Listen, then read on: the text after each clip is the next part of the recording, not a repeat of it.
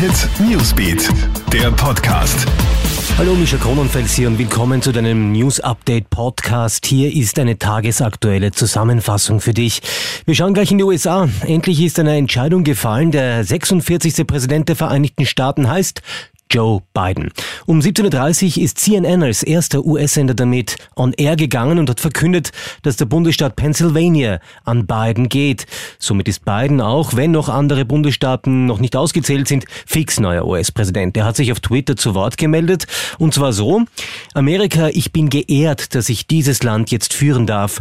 Die Arbeit, die vor uns liegt, wird hart, aber ich verspreche euch Folgendes. Ich werde ein Präsident für alle Amerikaner sein, egal ob ihr mich gewählt habt oder nicht nicht. Das schreibt Joe Biden vor kurzem auf Twitter. Auf den Straßen in New York und Washington wird bereits heftig gefeiert. Von Ausschreitungen gibt es derzeit glücklicherweise noch keine Berichte.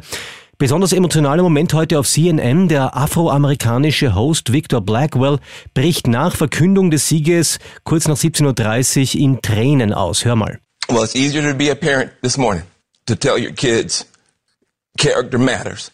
Heute Morgen war es leichter, Vater zu sein. Es ist leichter, deinem Kind zu sagen, dass der Charakter zählt, dass es zählt, die Wahrheit zu sagen, dass es zählt, ein guter Mensch zu sein. Es tut mir für die Trump-Wähler leid, aber für eine Menge Menschen ist das heute ein guter Tag. For them it's not a good day, but for a whole lot of people it's a good day. Joe Biden ist also neuer 46. US-Präsident. Donald Trump hat dieses Ergebnis übrigens nicht akzeptiert. Wir schauen jetzt nach Österreich. Da erleben wir heute schon wieder einen dramatischen Anstieg der Neuinfektionen innerhalb von 24 Stunden. Insgesamt haben sich seit gestern 8241 Menschen mit dem Coronavirus angesteckt. Das ist, und das sind wir jetzt fast schon gewöhnt, ein neuer Rekord seit Ausbruch der Pandemie. 432 Menschen werden derzeit auf Intensivbetten behandelt. Und das ist eine wichtige Zahl Zahl, denn Gesundheitsminister Rudolf Anschober hat heute angekündigt, wenn diese Zahl bei über 850 steht, dann soll es deutlich schärfere Covid-Gesetze geben. Wann das soweit ist, ist aber noch unklar. Eine besorgniserregende Entwicklung also und der Virologe Norbert Nowotny empfiehlt auf Puls 24, sich mit FFP2-Masken auszustatten. Man braucht einfach nur rechnen, äh, dann weiß man, wie dramatisch die Situation ist. Und ich kann wirklich nur alle aufrufen, die Maßnahmen einzuhalten. Ich empfehle jetzt im öffentlichen Raum, sprich äh, in öffentlichen Verkehrsmitteln, im Supermarkt, auch diese FFP2-Maske, denn diese Maske filtert 95 Prozent der Viren aus der Luft heraus. So der Virologe Norbert Nowotny. Bundespräsident Alexander van der Bellen ist heute gestürzt und musste ins AKH eingeliefert werden. Das war eine sehr besorgniserregende Nachricht.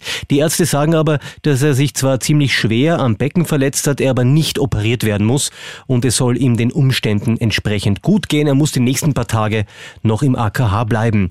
Und jetzt noch eine schräge Story und zwar aus der Steiermark. Da ist ein besonders krasser Fall von Kurpfuscherei aufgeflogen. Ein 46-jähriger Mann hat sechs Jahre lang als Arzt eine Ordination in Kitzek im Sausaal geführt. Allerdings der Mann ist gar kein Arzt, hat alle Zeugnisse gefälscht, von Matura bis hin zu den Studienzeugnissen, aber er hat mehr als 100 Patienten behandelt und teilweise auch kleine Operationen durchgeführt.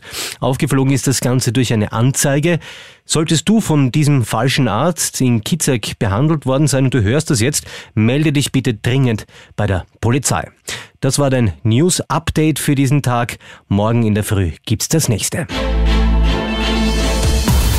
Krone Hit Newsbeat, der Podcast.